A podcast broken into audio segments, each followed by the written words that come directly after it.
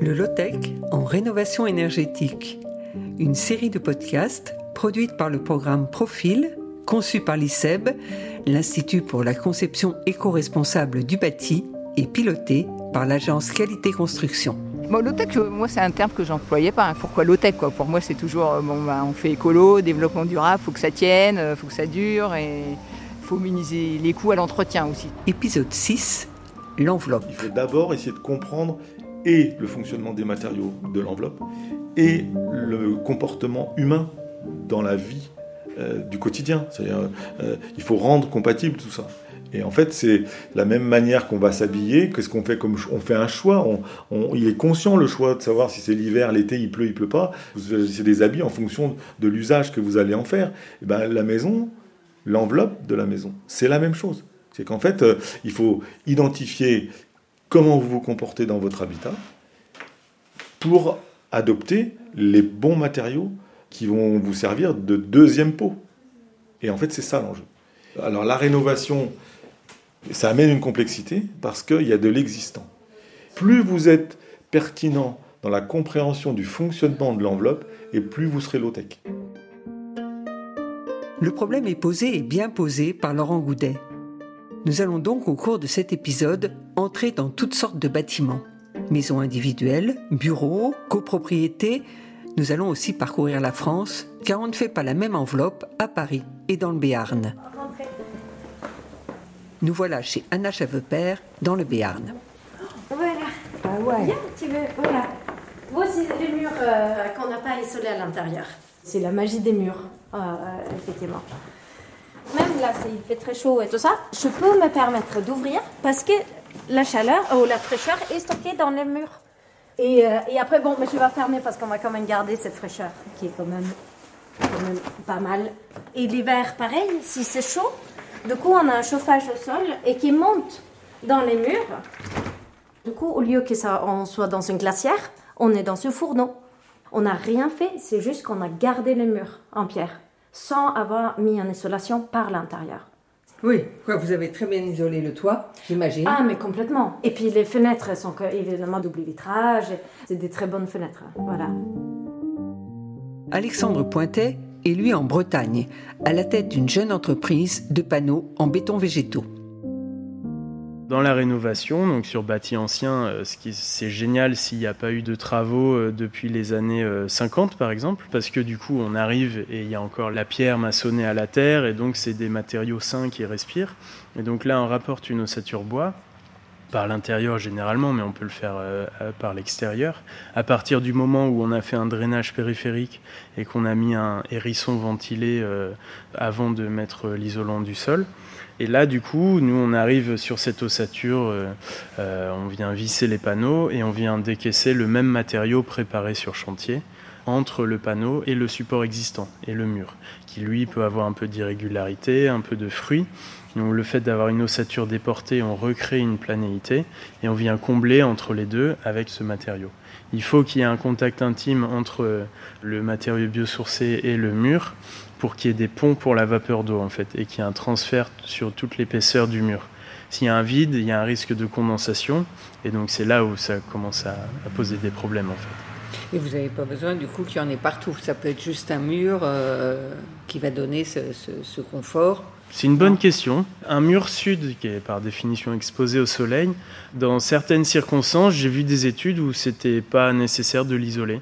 Parce que l'effet entre absorption de chaleur en journée et restitution par l'inertie à l'intérieur la nuit donnait un apport de chaleur qui pouvait être suffisant. Donc euh, tous les murs peuvent ne pas être isolés. Enfin voilà, faut faire ces études thermiques là, hein, mais Comme le dit Alexandre Pointet, la perspirance, c'est-à-dire la migration de l'humidité dans les parois, est importante. Mais il y a aussi la température de surface qu'il ne faut pas négliger. Et descendons jusqu'en Aveyron, rejoindre Emmanuel Pat, architecte, et Héloïse Pelaine, ingénieur thermique, en pleine visite avec Antoine, le propriétaire des lieux.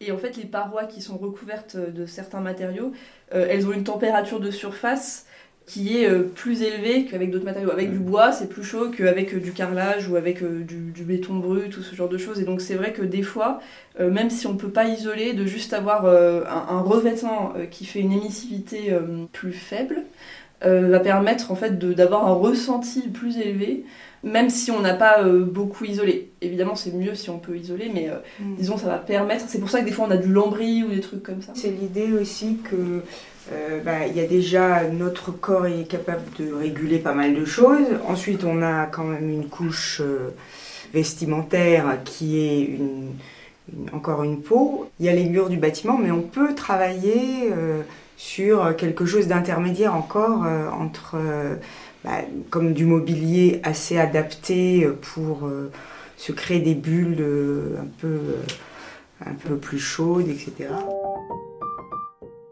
Après la visite, elles se sont retrouvées pour débriefer. C'est facile de dire comme ça quelle isolation, quelle nature d'isolation, ça, tout n'apporte pas les mêmes avantages. Moi j'ai envie, enfin je trouve que ça serait bien par endroit, dans les endroits choisis, peut-être pas partout, hein, mais dans les endroits mm. où il va être bien au chaud, mm. de faire euh, un, enduit intérieur euh, presque chaud chanvre, mais pas forcément chanvre, en fait, ça peut être autre chose que du chanvre. Il faut mm. juste une fibre végétale locale.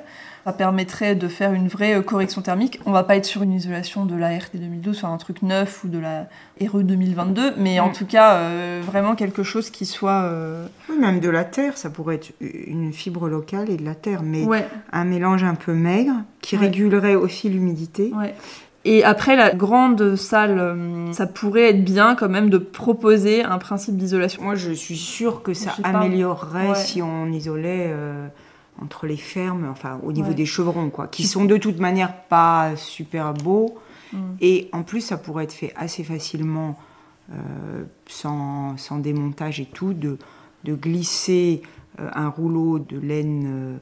de bois, de bois ou, de laine de mouton ou je sais pas quoi pour pas que cette laine elle soit en contact direct avec l'air et qu'elle mm. s'encrasse, mettre peut-être un feutre.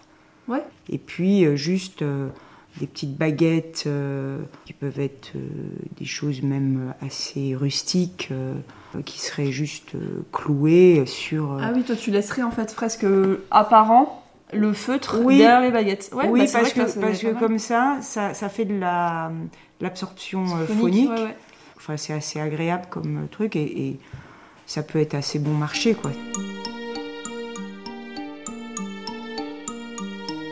Nous voilà maintenant à Pantin, en compagnie de Jocelyne Pion, qui a la lourde responsabilité de gérer le syndic d'une copropriété. Son but, éviter la destruction et donner à cet immeuble charme et confort.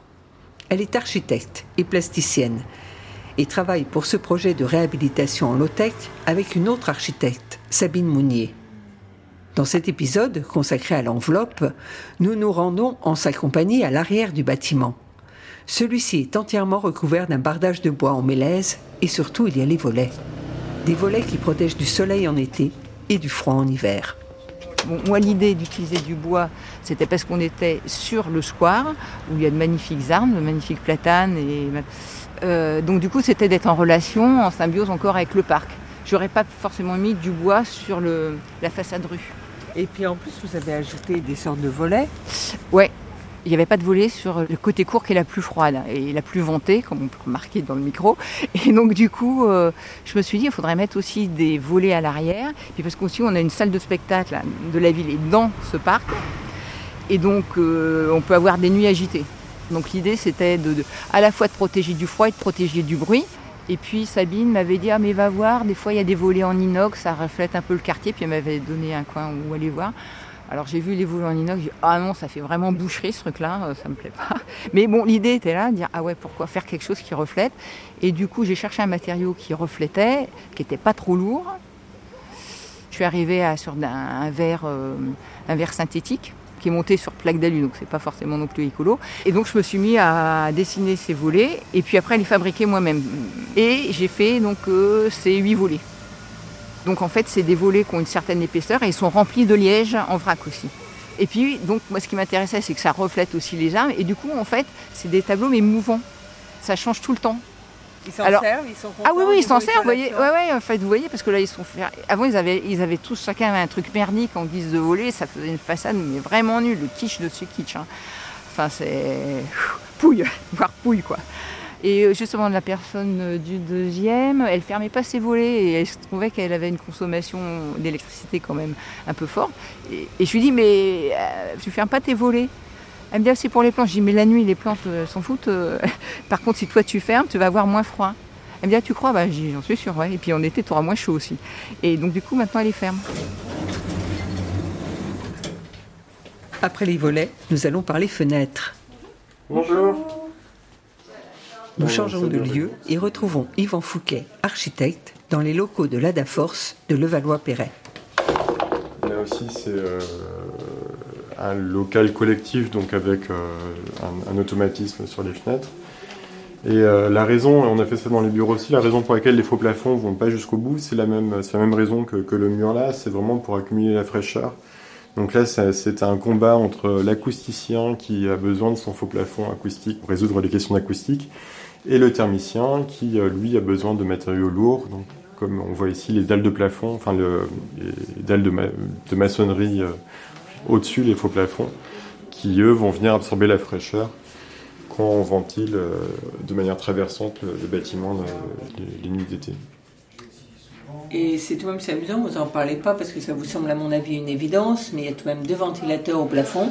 Oui, tout à fait, parce qu'on a fait, enfin, le bureau d'études a fait aussi beaucoup de calculs. On a aujourd'hui des, logiciels qui permettent de faire des calculs thermiques dynamiques, donc euh, où toutes les données sont rentrées, où le, bâtiment est vraiment euh, construit euh, de manière numérique en fait dans ces logiciels. Et on programme des scénarios, donc avec des températures extérieures, des ensoleillements, etc. On programme un scénario.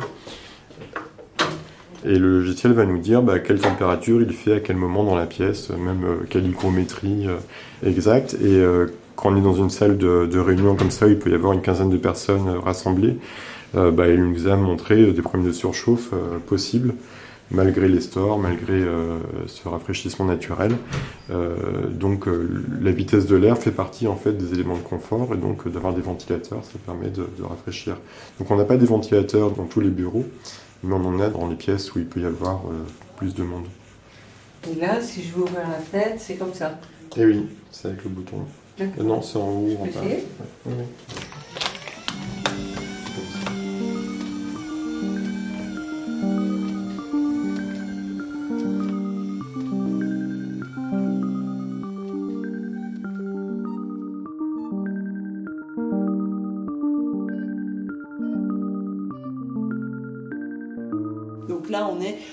De, à l'échelle de la société, je pense, en train d'un petit peu revoir les choses et puis dire bon voilà qu'est-ce qui relève du high tech et qu'est-ce qui relève du low tech enfin dans quel parce que on parle du low tech ici et en même temps on utilise des fenêtres par exemple qui sont très très performantes mais ça reste du low tech dans la mesure où c'est un élément euh, qui est pérenne. En fait, la différence, c'est qu'une une fenêtre comme l'isolant, c'est très statique.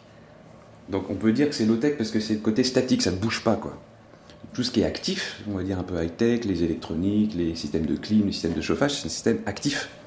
Et donc là, ça, ça tombe en panne, ça marche pas toujours très bien, c'est pas forcément performant, faut le maintenir. Et, c'est ça qu'on veut éviter.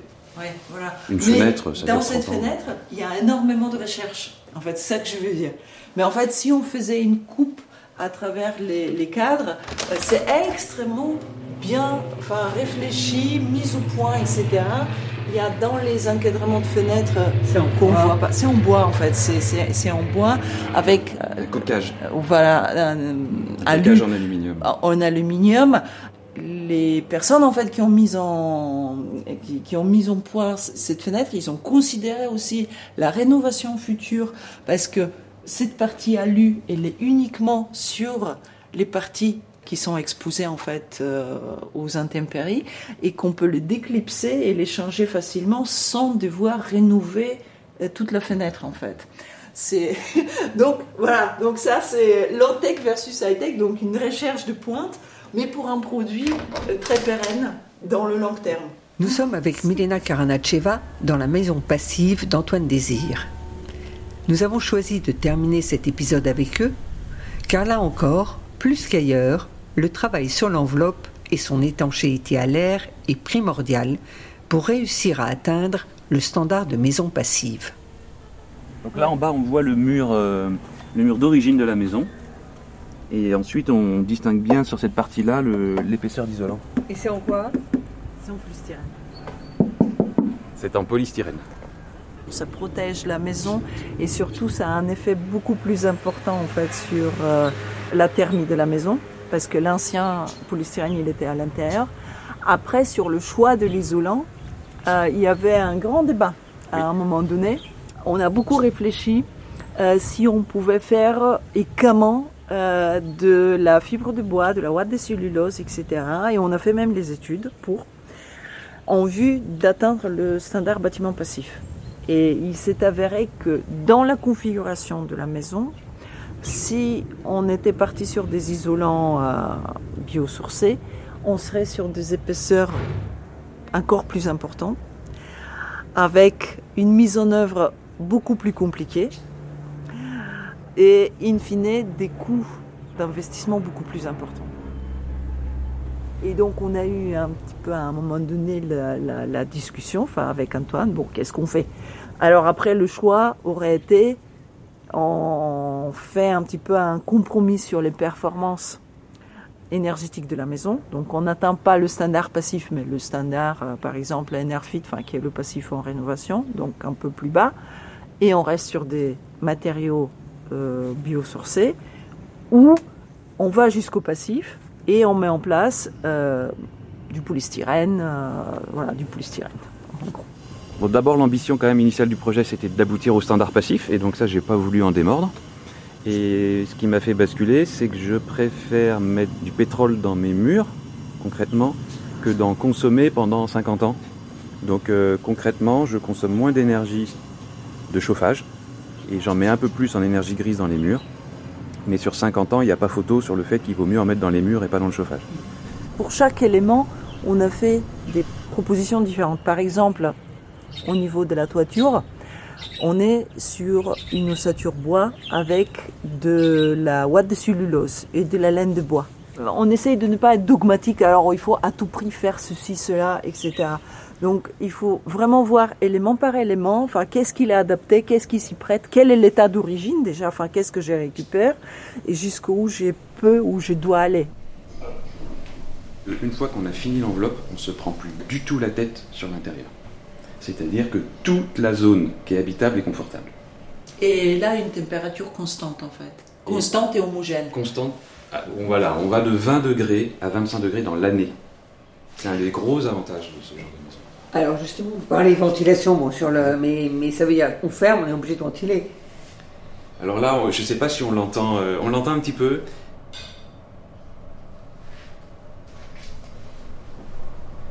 Voilà, on, doit pouvoir, si on met un silence complet, légèrement entendre un flux d'air qui passe, parce qu'en fait, on est.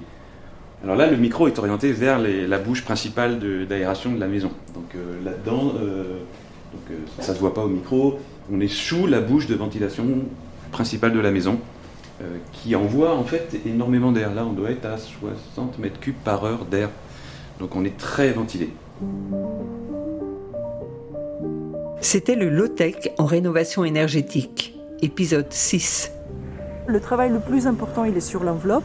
Et euh, il n'y a rien de spectaculaire dans l'enveloppe, c'est juste qu'il faut que ce soit bien fait. Parce que si c'est pas bien fait, on va pas obtenir l'étanchéité à l'air. Euh, L'isolation, on va créer des ponts thermiques. Donc que ce soit bien fait et en amont que ce soit bien étudié. Expertise, Emmanuel Pat, architecte, et Loïs Pelen, ingénieur thermique. Création, partage de voix. Réalisation, Sophie Pillot, Agnès Maton. Une production Profil, conçue par l'ICEB et pilotée par l'agence Qualité Construction. Musique, Basile Mandigral. Prochain épisode, les lots techniques.